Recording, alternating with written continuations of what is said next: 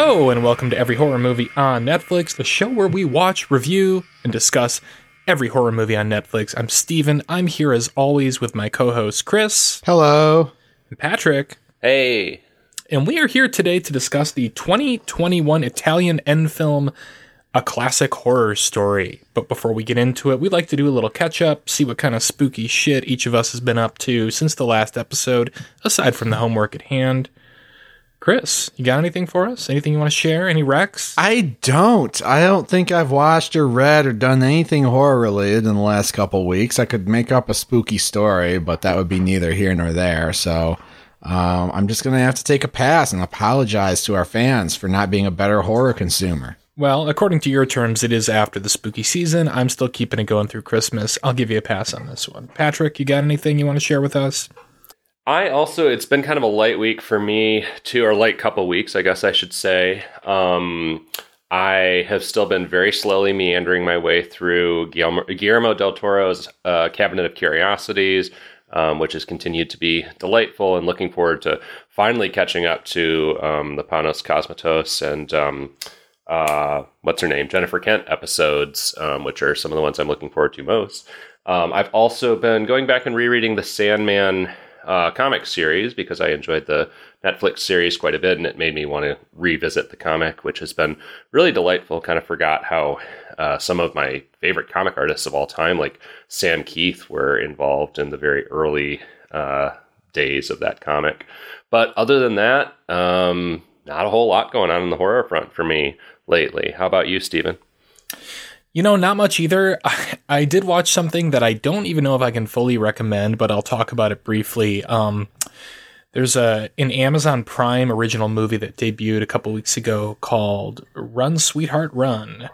And I heard about this on the Colors of the Dark podcast with Rebekah McKendry and Elric Kane. And Elric's description of just how twisty it is, in that it's marketed as a rape revenge movie, but isn't really, and that there's shit he couldn't talk about, like encouraged me to just kind of sit down and watch it. And it is a pretty, pretty wild movie. Um, I mean, the the plot and brief is like this young secretary is asked to sit in for her boss on a dinner with a client. The dinner ends up going really well and turns into kind of a date. And then he uh, brutally attacks her. You don't see it the movie kind of breaks the fourth wall and it is essentially one of those like movies that you saw a lot in the 80s like after dark like the really bad day movies where like somebody's just being like chased around through the city all night encountering crazy characters as a wild surreal plot unfolds. And it wound up being super entertaining though it um, is one of these movies that i'm seeing a lot of lately where it attempts to deliver on a social message that is just so obvious it almost doesn't excuse the great lengths it goes to to be a horror movie. Ugh. But if you got nothing going on on a Saturday afternoon, like throw it on in the background. It's a lot of fun, and you might scream a couple of times. I did. Yeah, I had I had heard about that one too, and was curious about it, but I am less excited now that I've heard that recommendation question mark question mark it's a it's yeah. a cue it i had i had Cue fun it, yeah. with it but like i don't know if i would you know, I can't wholeheartedly recommend somebody go out of their way to watch it and devote, and it is quite long too, to like devote their full attention to it. But if you check in with it, it's one of those movies where pretty much reliably every 10 minutes something bonkers happens. That's uh, the shortest horror catch up we've ever done. Yeah. Incredible. Did that in record time, which is which is not bad because I I actually feel like we might have some discussion about this movie that might more so than usual. Oh wow! I- interesting. Well, that takes us to the the feature at hand, a classic horror story. Um, I mean, the basic setup is this is set in in Italy. A young woman is uh, we meet her in a diner. She's talking to her mother on the phone. Um, she's pregnant. Her mother wants her to have an abortion. She gets on a sketchy rideshare app. She gets in uh, the RV with a bunch of strangers. She gets and- an Uber XL, XXL. Uber, RV. XXL. Um, and, and these are all people that are for various reasons traveling to the south of Italy. At one point, they, they get into an accident because one of them's driving drunk. They get stranded in the woods and everything goes to hell. Am I missing anything crucial in that setup, boys? That's about it. And it's it's Yeah, Chris thought we were going to have discussion about the yeah, movie. and it's now it's, already and now and now it's time for the spoiler room. I mean, pretty not not quite, but pretty much. Like there's a, there's a lot we can't talk about before the spoiler room, but I think there's enough that we can have a lively discussion. There's a lot we can't talk about. Well, first I got excited because it's called a classic horror story, and like I'm I'm queuing in early on to like our hero who's like Italy's answer to Jocelin Donahue. She, she's looking at the wall of the diner, and there's like a, a, a painting of like um I think it's like someone with stigmata, so like maybe one of the thieves that Jesus was crucified by. I, I don't know my my icons well enough to tell you who, but uh then they get on I the think it was Judas because Judas is explicitly referenced not long after that. did Judas get crucified? I don't know. I wasn't paying attention in catechism as a child. I mean, yeah, he, yeah. I- Anyway, well, all right. If you know whether or not Judas got crucified, send us an email. Re- contact us on Amoncast. Um, no, Wait, are there specific? Are these were specific stigmata? I feel like I missed this picture. Yeah. In the in the diner, there's a painting of a guy, and he's got his hands up, and he's got the, the stigmata. Um, and then they get on the bus, and and the one of the secondary characters is playing a trivia game, and it's like, Yeah. you know, the answer is Judas. It's like who betrayed Jesus, had him set up. So I'm like, all right, what's going on here? We're we're talking about classic and then then they start introducing everybody on the bus and for a moment and I really relished this moment. I thought that this was going to be a retelling of the Canterbury Tales, and that and that it was going to be a classic horror story in the sense of like classical, uh, you know, epic literature. I admire your mind for being capable of making that leap, but this couldn't be because because we meet all these like all these pilgrims on this journey to the to southern Italy, and they all like have some sort of dark aspect of their personality that comes out later. You know, um, but it's not quite what we get. But I want to be acknowledged for having the the temporary, very smart thought that that's what we were getting ourselves into. Well, consider yourself acknowledged by yourself. Let's send him some uh, some credits. We haven't sent credits in a little while. Oh yeah, I'll throw him a few coins. Yeah. um, yeah. So who's on this RV? We gotta, we gotta. Um, I mean, we got the Kind of- cabin in the woods. Basically, we've got your your typical group of people who get stranded at a cabin in the woods. You know, you've got uh, you've got like dorky kind of douche bro from Britain. There's a, there's kind of some mixed Italian and English language stuff in this. You've got his girlfriend who is you know the ostensible uh, slut archetype, I guess. We've got. gonna- Um, I mean, okay. we got a grumpy doctor. You got a grumpy doctor. I was I want I want to say I want to say dorky all their I want to say their the nerd. names. I want to say their name even though Say we're not the gonna, we're not going to yeah. we're not going to use their names for the rest of the episode, but but we might as well uh, tell you here. Elisa. we got Fabrizio. Uh, uh, yeah. Elisa is our main character. We got Fabrizio. Fabrizio. Fabrizio. He's the YouTuber, right? He He's is driving the van. He's the Uber driver, also a YouTuber who's like doing a travel log of his, the trip, much to the chagrin of everyone riding aboard. But whatever, he fancies himself a filmmaker or something. He went to film school. We find out. He's the nerd. He's the nerd. He's the incel. Um, we get to know him better later, as we do with most of these characters. Uh, we have Ricardo, who is the the the surly doctor. He looks like I don't know, maybe a villain from a Liam Neeson movie. Um, yeah, very surly doctor. Does not want to talk. Taciturn. Perhaps has a checkered past. Perhaps we have Mark, who is uh, the the person uh, you talked about before, the the English guy who is just a bore and not. You're. I was waiting for this guy to die as soon as I met him. His girlfriend, who's uh, Ukrainian, I believe, Sophia. And right, and she's got a she's got a startup where she makes 3D printed jewelry. yeah, Bright bright future for these two. It sounds like they're kind of planning on getting hitched yeah, at their destination. and uh, I think that's it, right? Just the just the five of them. Yep. Yeah. Uh, but you know, kind of a good cast of characters, and this movie does the characterization, I think, pretty well. Where kind of it starts off, Yeah. and you're expecting it just to be kind of a dead body movie, uh, but they you, you get enough. I wouldn't say all the character moments work or are engrossing, but you do learn quite a bit about all these characters and you get to know them. And, and for me, I, I cared about most of them uh, through the course of the movie. Yeah, they more or less felt like real people and not just like cannon fodder. But it's kind of your basic, you know, Texas Chainsaw Massacre setup. Um, and since it's called a, a classic horror story, we we kind of kind of get an idea somewhat of what some of the beats of this movie might be.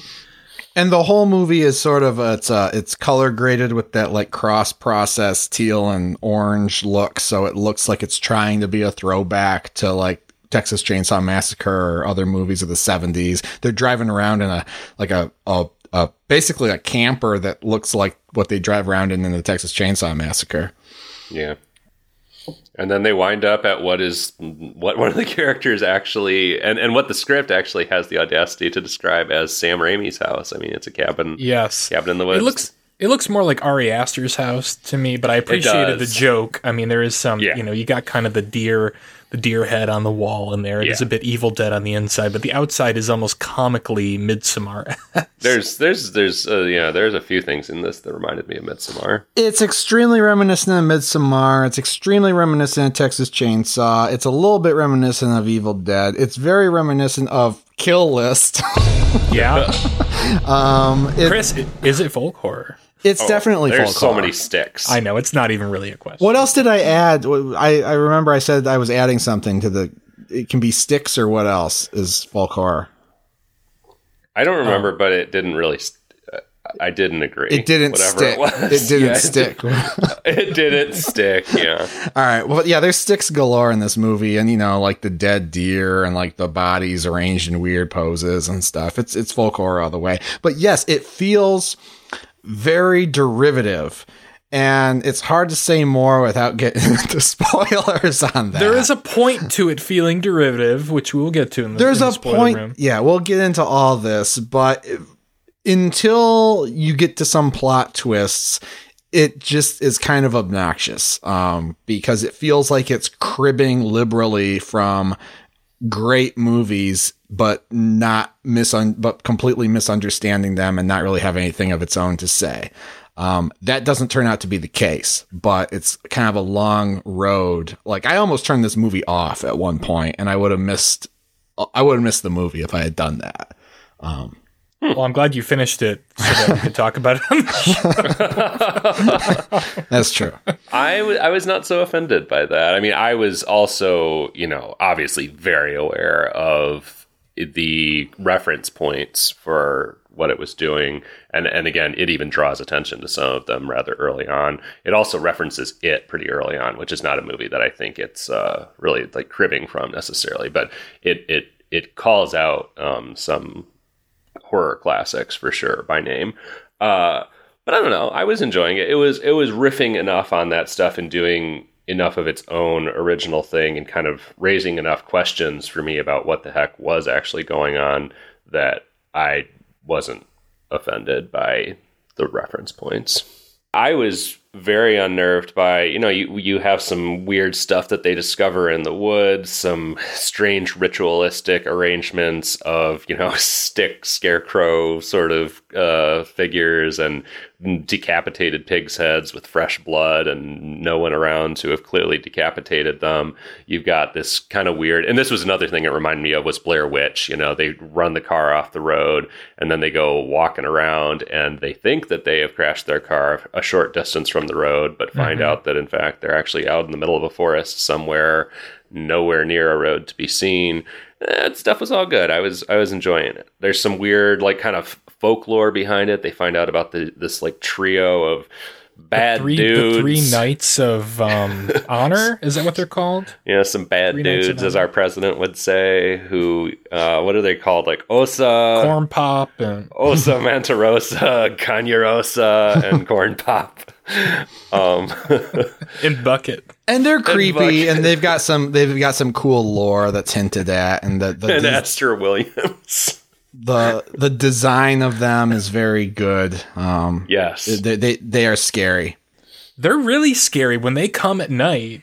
mostly. I, if it felt to me like the like the Cenobites almost. It's like are these are these people with masks? Are they actually these like old gods or you know whatever they're supposed to be? I thought that stuff was kind of chilling. Well, yeah, because they have these masks that are. I mean, they're they're carved out of wood, but only very lightly, and so it's like they're basically wearing huge chunks of like just bark from a tree on their faces, like lightly carved. I don't know. It was it was a unique aesthetic. Red robes I don't know. I was digging it. It's a little like the village. Sure. I don't even know if I can say that without. I never saw. Spoilers, I never even. I never even saw the village. Oh, then it's a lot like the village. I'll say that. um. Yeah, it, it, the movie as a whole looks very good. The cinematography is quite good. Um, the craft of the filmmaking very good. Um, and yeah, this for a long time was playing with my emotions because I was like, this feels like a good movie, but also I hate it. Um, and so I kind of had I had to live with that dissonance uh, for most of the movie.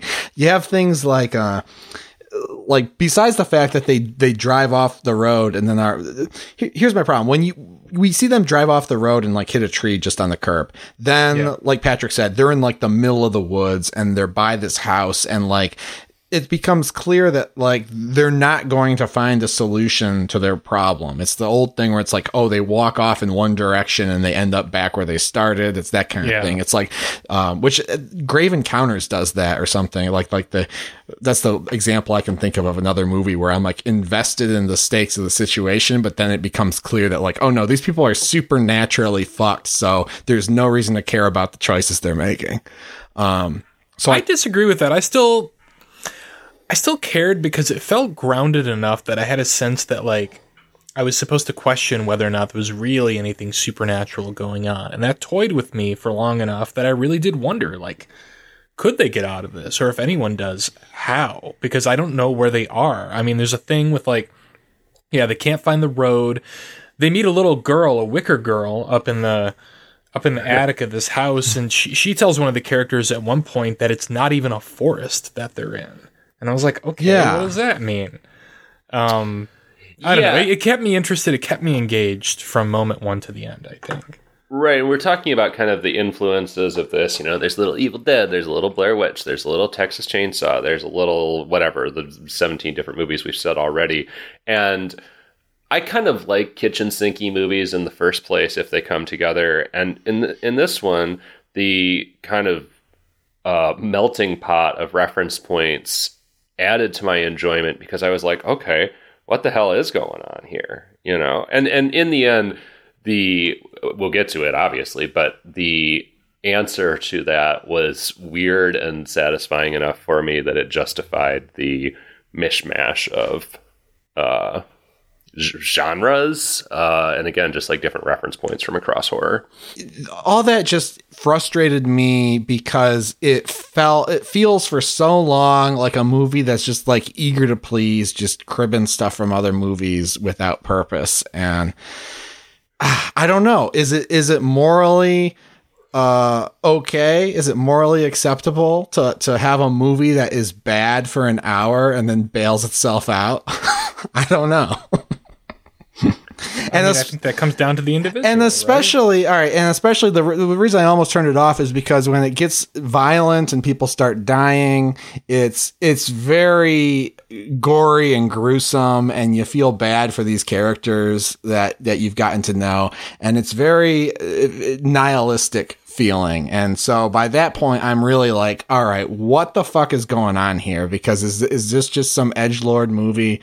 Um, it is brutal, but I wouldn't say it's gory. Actually, it's I was kind of surprised. Yeah, like, and I mean, I'm sure a lot of it just has to do with budget and what they actually ha- were able to do effects wise. But I mean, there are some horrifying things that happen to the characters, but you don't see a lot of it, which kind of surprised me, I guess. And I and also and I liked it because I felt it harder um, by like seeing people's reactions and hearing sound effects and shit without seeing the actual visual gore of it in many cases.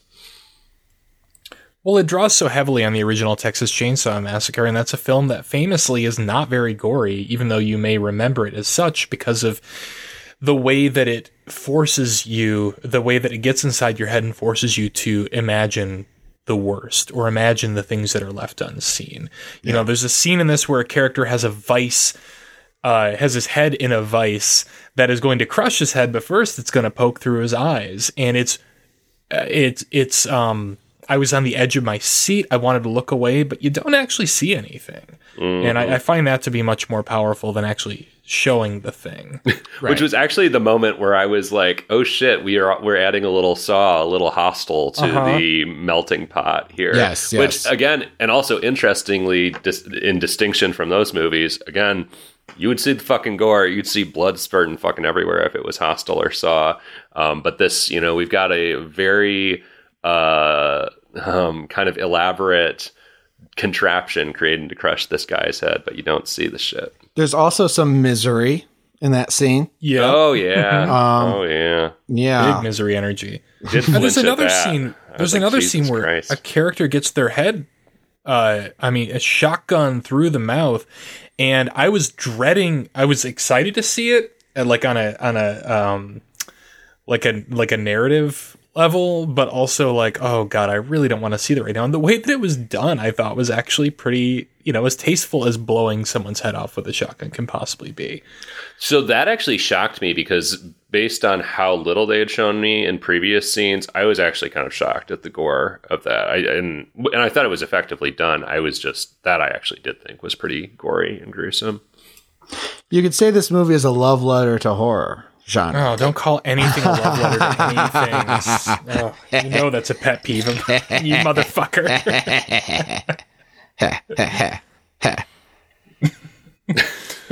um, I don't know, guys. Should we review it? Like, what what else can we talk about without? I think we're just going to be spinning our wheels until we review this thing. So Could we, could we call it a meditation on horror? No, maybe. a medita- meditation on anything also sounds very boring. Yeah, that's what that was my joke. Is Okay. that's another one of those fucking like critical cliches. All right, um, fuck it. I'm gonna throw it to Patrick. Would you view Q or Screw? I almost called it a Christmas horror story.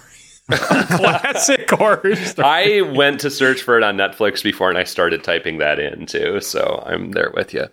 Um, it's a. I'm gonna say this squeaks by, maybe by a little more than a hair into a view it for me. Uh, I was enjoying it, unlike Chris, up until the twist, and then the twist doesn't make a whole lot of fucking sense, but still was so weird and fun that it kind of kicked things up another notch for me. And i'm looking forward very much to discussing that in the spoiler room. But uh, it gave me i guess just about anything i could have asked for out of a horror movie. It gives you a little bit of every fucking horror movie i guess as we've just discussed and then kind of takes things to the next level. So kudos. A classic horror story. Chris. Listen, this as a, this is a mediocre horror movie.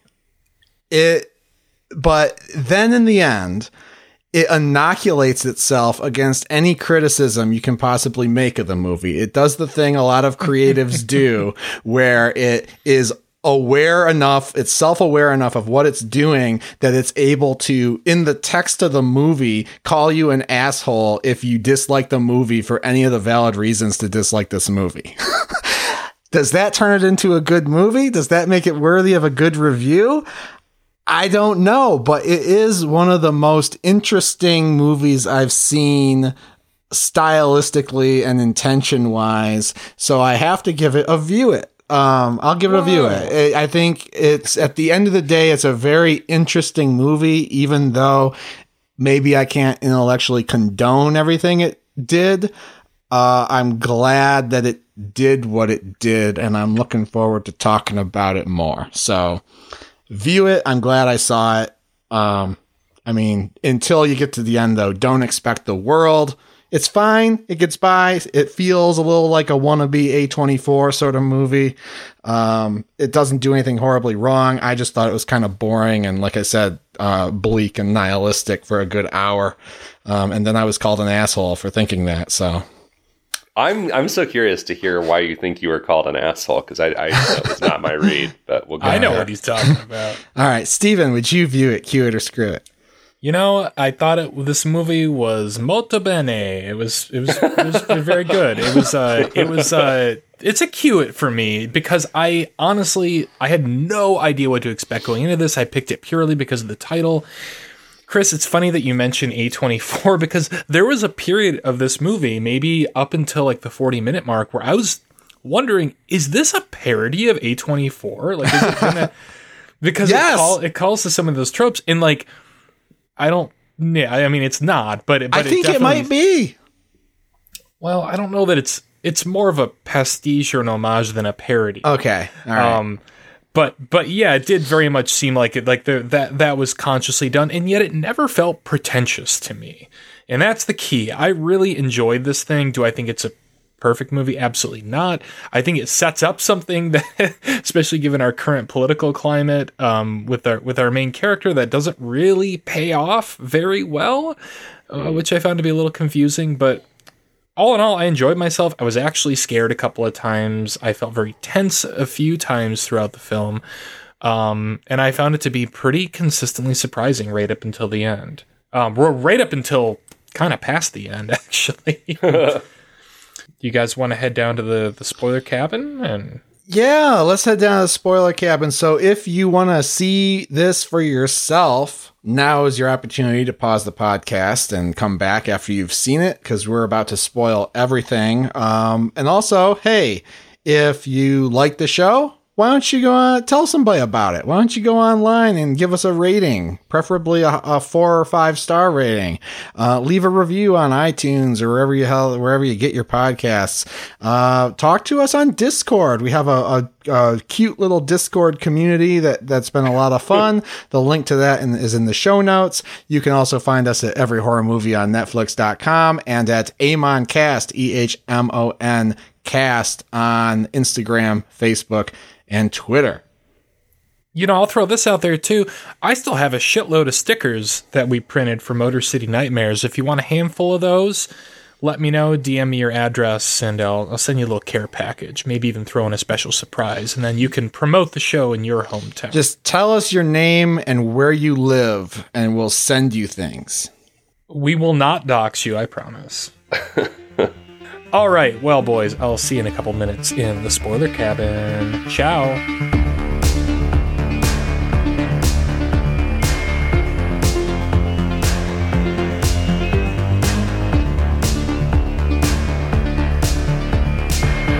All right, welcome back. We are in the spoiler cabin up on the second floor, looking down through the cracks on this movie, ready to spoil everything. So it turns out Fabrizio, you know, who went to went to film school, has actually orchestrated this whole thing. with the help of the mafia. His, his the, mafia the mob. fucking mafia, which his is mob mom. hilarious. Yes. Yes. The entire setup is he's making a horror movie, but it but the kills are real. He set up all this like bullshit cult, Osa, uh, you know, A- A- These three pop. the the three the three um what what were they called? The Knights of Honor are actually apparently like the heads of the mafia, and he has turned them, in his own words, into the new Freddy, Jason, and Leatherface because Italy doesn't want to make horror movies, and yet there's horror around in everyday life, and Fabrizio thinks that this is what people want. This is what people really want to see. So he's taken the the film industry into his own hands. Yeah, which I thought that was interesting. This isn't a lo- this movie isn't a love letter to horror as much as it's a fuck you letter to Italy and the Yeah. the Italian film audience apparently. Um and which is sorry to cut you off chris which is super weird to me. I mean i don't know what it's like in italy now but italy has like a very famed tradition of making horror films. Right. um giallo you know of course co- comes from italy the you know the, your dario argentos your lucio fulcis. Um this is a this is a country where in the 80s and 90s they would release movies like low budget horror movies with titles like Terminator 2 and Night of the Living Dead 2 and whatever you know like they, they it, it just horror was it was everywhere it seemed But I Um, guess but apparently the- not so much anymore Yeah, I was going to say that's the question that I did not have time to research before we did this today. Is is that still the case? I don't know. You know, maybe it's a complaint that horror has died in Italy over the last whatever twenty years or something. or or he's Sounds try- like it. or they're trying to make a, a comment on just the uh, political and cultural scene in Italy. Like maybe the horror movies are still there, but maybe they are the subject of uh, you know moral panic now in a way that they didn't used to be. And so you know he goes on a lengthy monologue about this, but I guess maybe it's also even reinforced by like the the the mother, the overbearing mother, like setting up this woman's abortion. Um, you know, uh, because it's saying, "Oh, look,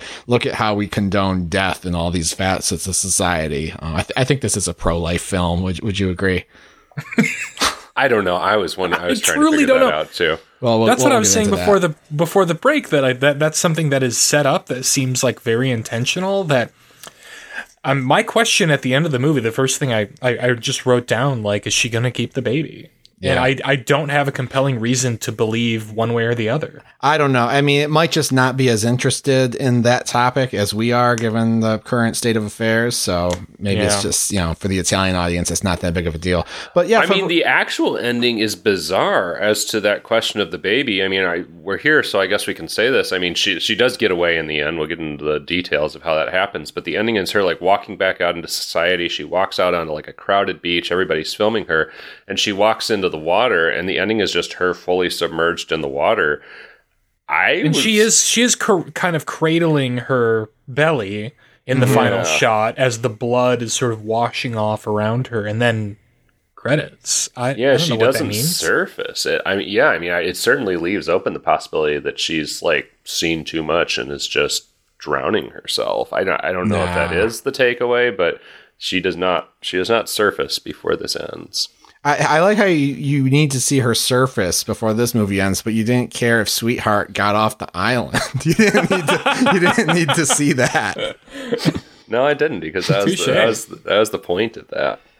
Anyway, um, yeah. So, so uh, uh, Fabrizio gives this whole monologue, and he talks about Italian horror audiences, and then this is where he starts calling you, the viewer, an asshole for not liking the rest of the movie. He's like, "Oh, people say, oh, it's too, it's too violent, it's too nihilistic, it's too brutal, wham wham, blah blah blah," which is how I was feeling when I was seeing all of the, because all the other characters die in horrible ways. This is how I was feeling when I was watching that. I was like, "What's the point to all this suffering?" I don't like this. I don't like that this movie exists. And I know that there's a lot of horror fans who relish that kind of thing. Um, but I think I'm I'm on the record saying that like I don't like to see wanton painful murder unless it's there's a purpose to it. I think we're all on the same page. Yeah.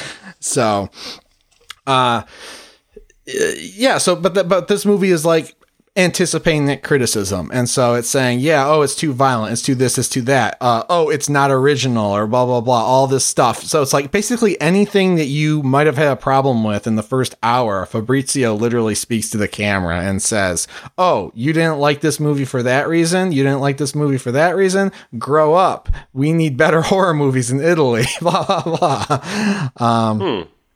Interesting. Yeah, see, I, I didn't have that experience with it because I wasn't upset about those things like you were. So I didn't read it as being called an asshole Yeah. for that. Um, hmm, interesting. There's some, there's another p- part too, I think, where the same sort of thing happens. Um, skips my mind. Well, then there's the ending, Well, the, the- yeah, the, which which is funny. ending, which the actual like, ending, Yeah. What the fuck? which is I mean, it's a, it's a, I mean, it's a stinger. Basically, it's a mid-credit scene. it, it's a film that sets itself up so that you can't really give it a negative review without proving its point. so You know what's funny too Yeah. is like so in that mid credit scene, there's a there's a guy who's like chatting with people about this movie online, and he's about to watch it, and then he gets called down to dinner or something. So he like skips through it and sees that Fabrizio dies, and he gives it a a thumbs down on Netflix, which I don't remember the last time the thumbs down button even existed. Oh, I mean, it's a it's a sta- it's not Netflix, it's Bloodflix. Or Bloodflix. I'm sorry. Definitely not to be confused at all with Netflix. It's not an analog for anything. I mean, this doesn't came have out the a, same exact format. This came out a couple years ago, though, right? I feel like I've seen that thumbs down recently. 2021. that's not been- the point. It's just a it's a stand-in for Yeah. internet opinion, and the, Yeah. the the idea is that we're also self-absorbed and don't have any appreciation for art. That we talk about the whole fucking movie online before we see it and then we our experience watching a movie is literally watching 25 seconds of it like at three different Yeah. points in the movie and then judging the whole movie based on that and giving it a thumbs down so you can move on to the next piece of streaming schlock um And Netflix figured out that we did that, so they took away the thumbs down. Yeah. um, so I mean, and th- again, it's just really the movie's really got an axe to grind with the horror going audience, especially in Italy. Um, and hey, I, I kind of, I kind of like that. I kind of like it. It has a really bold point of view, and it kind of expresses it in a very bold way.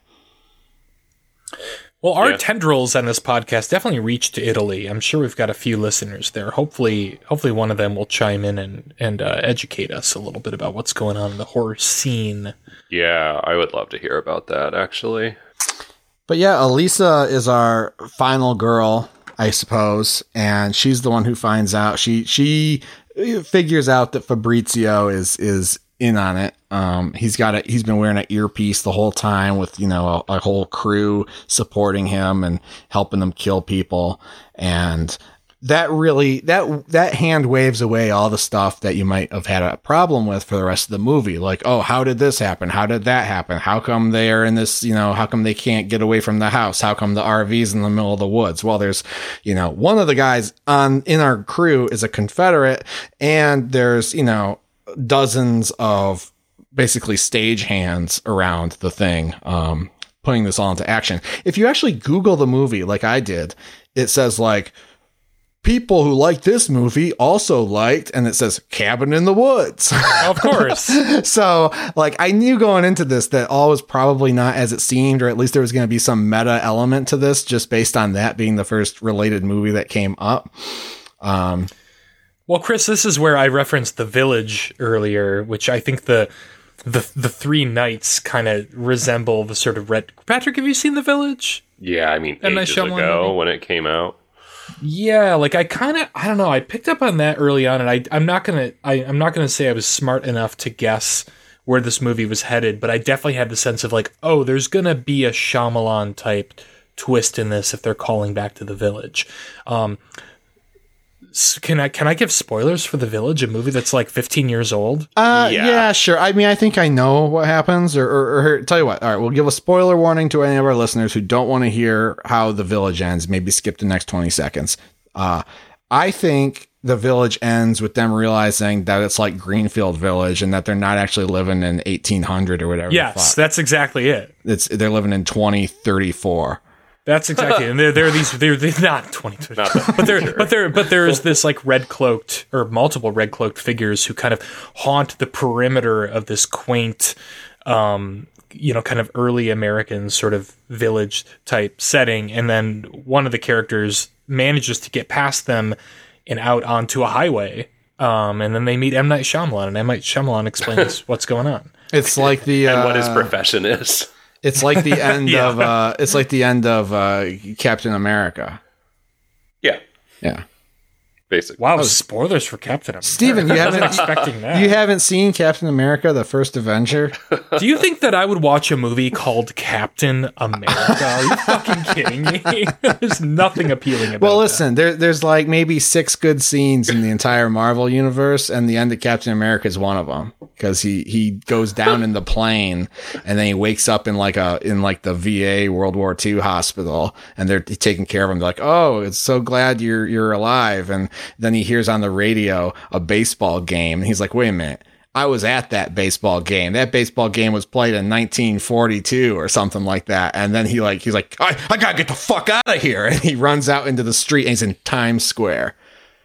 Why is an old baseball game playing on the radio? to to, to they're keep- trying to ease him back in and make him think that it's still the 40s. Yeah. Like, so that Oh. he's It's- not it's set just dressing. shocked the minute he wakes back up from being defrosted from sitting in the Atlantic Ocean for 70 years or whatever. and then Sam Jack is there and explains everything and says, "How would you like to be in eight more movies?" And he says, yes. Sign me up. Um, I love hearing that from your perspective of someone who wasn't expecting that. "Oh no, I wasn't expecting that." I mean, I, Sounds I, I like it would knew. have been a delight. yeah, I mean, I knew he was going to end up in the present day, but the the manner that it happened was was a surprise uh, and, and very fun. Um, And does he does he run out into the street and then get hit by like five cars like Meet Joe Black? he probably does. I don't know. Like fa- like fake Michael Myers in Halloween too. Um, but yeah, so so Elisa is the survivor, and she's able to you know basically escape. They don't really have her restrained; they just have nails through her hand. And listen, if you've watched enough of these Netflix movies, you know that a couple nails through your hand isn't going to keep you in one spot. Well, uh, this was this was one of my favorite scenes and one of my favorite bits in the movie was when she wakes up at you know again Midsommar. We're back at Midsommar. We're at the long ass fucking dining table. Everybody's sitting down for a weird communal meal, and the head of the local mafia, who has been referenced earlier in the movie, is hanging out. Starts to explain some of what's going on, basically like copping to the fact that she's behind all this and has organized this. And then, I, Chris, I feel like you had to have loved this moment when the police car pulls up and Elisa thinks like, "Oh, I knew she God. was fucked. If you know anything Well, about the Italian, pol- if you know anything about the Italian police in a horror movie or not, if they show up, you're out of the frying pan into the fire. Oh, I mean, I don't know anything about the Italian police, but They're fucked al- up, man. They'll And I you also knew it wasn't going to turn out well, but she's screaming for help, and the mob boss just struts off, gets in the police car, is chauffeured away. Right.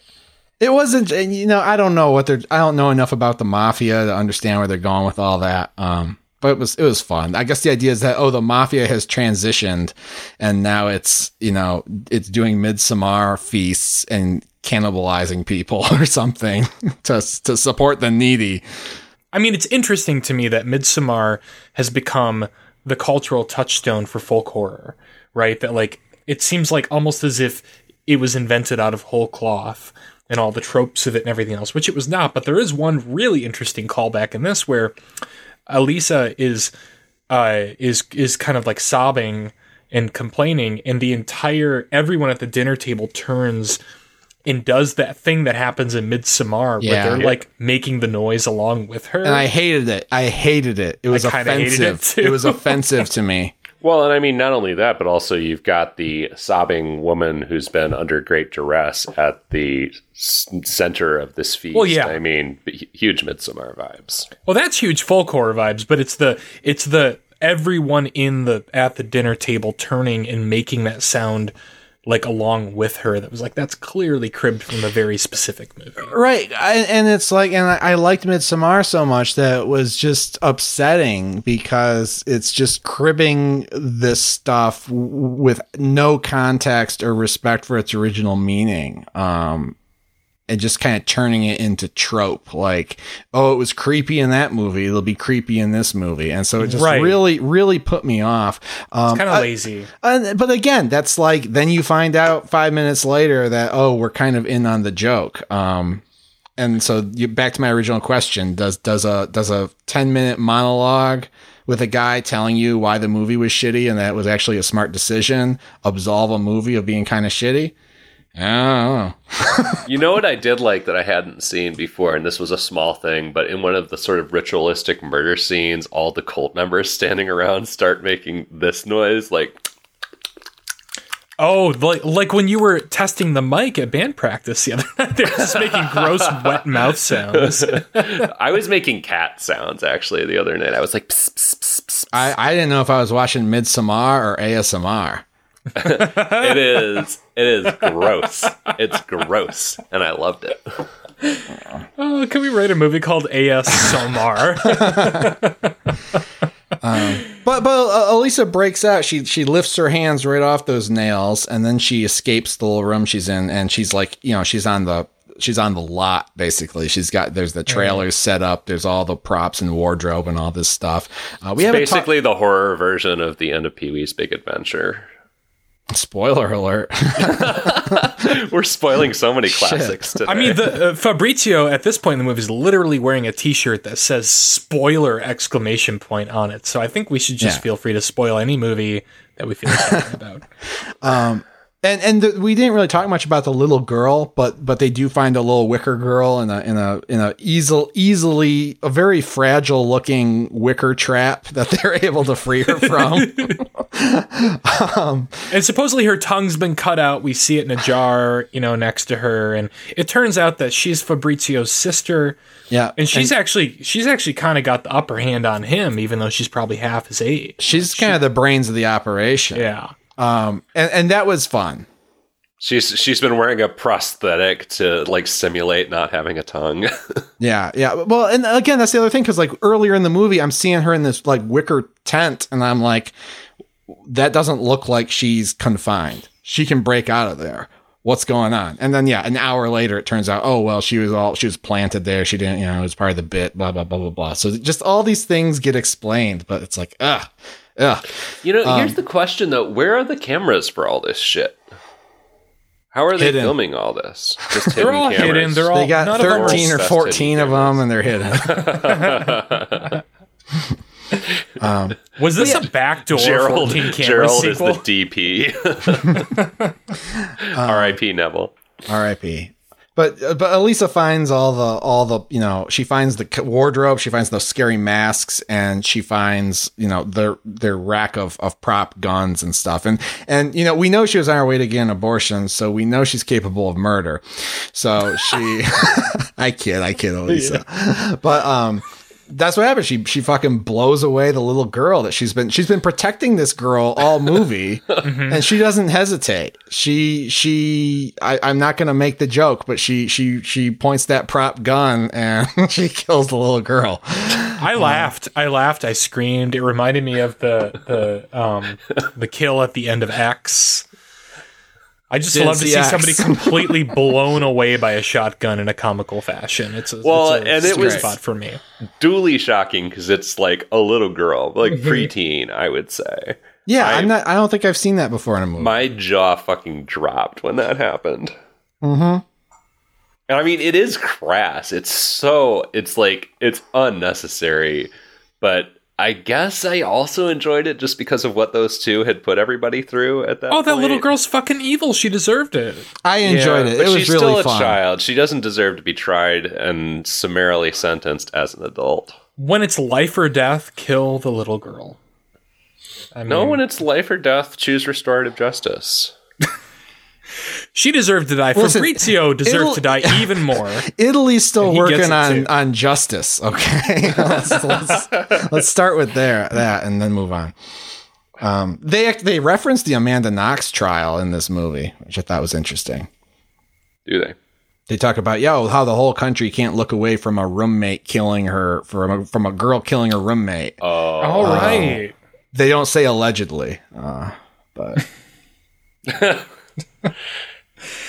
anyway, Yeah, so then, yeah. Fa- then Fabrizio meets his end too. He gets a shotgun through the face, which again I thought was done weirdly tastefully, given that we actually do see some viscera come out of the back of his head. But it's just it's a squib on the back of his head that just kind of leaks out. Um, that is wild. That struck me as gruesome and rather realistic. But It was a also, I little have more- No, I have no fucking idea what a head looks like when it gets blasted at point blank with a shotgun. So who knows? once the girl got blown away like that, I was expecting him to pop like a watermelon. I, right, I but thought- you I thought they were going there. but you don't see the front. I don't know what you would call it, but like you don't see the Entry front impact wound. wound. the entry wound, because she's got the it's in shot. his he's, mouth. he's down to the ground with his head on the ground. She's got the shotgun in his mouth, so we just see the squib go off the back, and it's really quick. And Yeah. I thought it was just satisfying enough because you really want to do see him get it at this point in the movie, right? Yeah, yeah, It's yeah. Yeah.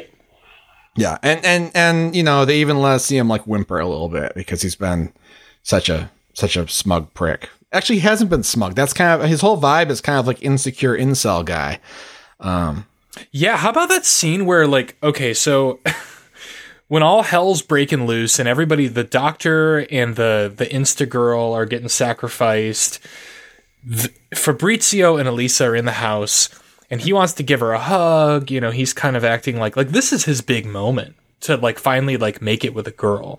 And somebody even Mark even references earlier in the movie, like that guy really needs a fucking girlfriend ASAP or something. Mm-hmm. And I felt kind of bad for him, but then then he like once once Elisa discovers the earpiece and figures out that this has all been a con, he just keeps saying like no, no over and over again and like walking around the house and like like almost like he has and I mean this in like the most sensitive way possible, but almost like he has like Tourette's or something. It goes on for a very long time that he's just like losing his shit. And I found that to be like kind of compelling in the way in that scene you slowly sort of realize like how fucked up and evil he actually is, even though just moments before you thought he might actually Yeah.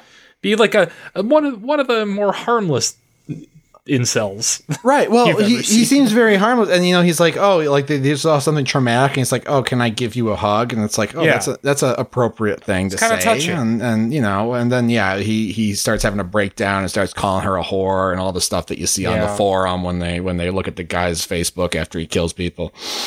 Well, he Yeah, says he- she ruined everything, which I'm I'm still a little unclear on what she ruined exactly. He she went off script. Hmm. Yeah, I don't know what the I don't know what was planned for her though, because it did seem like it was intentional that she was supposed to see this sacrifice happen. And yeah, I, I think he was I mean I, I don't say this lightly, but I think he was planning to rape her before she died, and that like she discovered the earpiece, so he was unable to achieve oh. that. Hmm. Oh, gotcha. Hmm. Well, he gets his. He gets murdered, or Thank God. or is it murder? Let's call it. He gets euthanized. um, and then Elisa, you know, turns to the camera, takes off the mask, which I thought was an interesting choice because she wants you to know that it was the victim who got away, and she says this film was directed by Elisa, like the end of 15 minutes. And you guys see 15 minutes? I'm, I, I'm the actually the only person who saw 15 What minutes. the fuck is 15 minutes? Is that like an Al Pacino? Uh, it's it's a thriller from like 2000 It's or the prequel to 1999. Oh, that's 88 88 minutes. I'm thinking. No, it's a, it's a thriller with uh, Robert De Niro and Edward Burns. Oh, sorry, I wasn't far off. Yeah, not Edward Norton, Edward Burns, and and it's about Eastern European immigrants who come to. It's actually a, this is a remake of 15 Minutes. This movie, um, it's about Eastern European immigrants who are in New York City and they're obsessed with film and they're also obsessed with a murderer who was found not guilty by reason of insanity and then was able to profit by like movie and book deals off of his crime because there's a there's a law there's like I think in the movie they call it the son of Sam law where if you commit a murder or a crime you can't profit off your crime. But if you're found not guilty by insanity you can. So these Eastern European guys are like we're going to commit murders and we're going to film them and they're going to say only an insane person would film themselves committing murder. So then we're going to sell the movie rights and they're trying to make a film same thing. It's and it's, it's a kind- of, and it's a critique. not far well, off. Well, it's a crit because it's a critique of of American. If it bleeds, it leads. The same kind of stuff Fabrizio's talking about. It's like, oh, look, the news media. In fact, I mean, pivotal. I mean, Kelsey Grammer plays like the the nightly news guy who can't get enough of the snuff films. what more do we have to say, guys? Um, Any lingering thoughts about a classic horror story? Dude, I just. It's so funny because, uh, uh, you know, Chris used the term hand waves before, and this does just kind of like hand wave away certain things. Like, I was looking at this backlot and all these vehicles, and like theoretically, there's a lot of people working on this Right. endeavor. And I'm like, okay, how are we, how do we really have this many people? Like a small business. It's a film. It's a film production. All this many people engaged in, you know, making literally a snuff film of multiple people. But it's the mob. So, like, of course, the mob has a huge But- operation where everybody knows that people are getting killed. Not Yeah. only is it the mob, but it's established that that it's it's because the, the the mob leader is also the mayor of the vicinity. Yeah. Um, and she's lauded early on for like having gotten all the people off the streets and like Yeah. you know feeding everybody. So this is this is probably the the mob plus a bunch of people who are down on their luck and just dependent on the mob to survive. These are the people she got off the streets. Yeah, she's feeding them well. They she wines and dines them daily. My question was there's all these trailers. I thought there was going to be like an epic chase shootout like not so much. She just kind of wanders through the woods. She comes across a boy with floaties on his arms and realizes, "Oh, I'm I'm at the beach." And mm-hmm. and she's safe. I, I, I thought it was very anticlimactic. And then you know you get the thing where she walks onto the beach and oh all the all those Italians that we've Fabrizio has conditioned us to loathe are pulling out their phones and taking Instagram videos of her because they want to see all the blood, they want to see all the shit, but they pretend they don't and they don't like horror movies. They love to see it. They love the spectacle. This movie's about spectacle.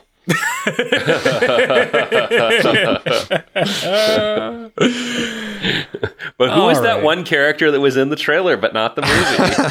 I don't know, but I'm sure I'll get 25 texts about it tonight.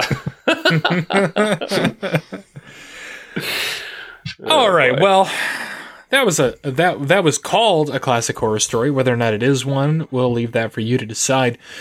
I think the Wheel of Death is choosing for us next week. Is that correct? oh, the wheel of death is choosing. It's picking. And I always say next week as if we do this weekly, but you know what I mean. All right. All right. Well, let's give this all cyber wheel spin. We got every horror movie on Netflix loaded up into a cyber wheel. It's going to tell us what we are watching. And Chris is literally closing his eyes in suspense. And we're spinning this thing. All right. We are going to watch The Rental. A dreamy weekend getaway at a gorgeous and remote seaside rental takes a nightmarish turn for two couples when their secrets emerge and fear creeps in. yeah, isn't like Alison Brie in this or Yes. yeah, Dave Yeah. Franco directed it, right? I couldn't I've tell you that. Dave this. Franco directed it. Yeah. Yeah, okay. I remember this coming out and I was curious about it on the basis of those two. Did not see it though. All right. All right. Well, I, I'm excited to see how you two new homeowners react to going back into the rental business, um, the rental lifestyle. We'll see in a couple of weeks. Um, any any business we need to get out of the way before we wrap this shit up? I mean, hey, you know, have a good Thanksgiving if that's your jam. Thanks, killing. Have a good Thanksgiving. Hope you have a good little blood feast. Blood Rage. Watch Blood Rage. Um, it's not cranberry sauce. For every horror movie on Netflix, I have been Steven. I have been Chris. I have been Patrick. Bye.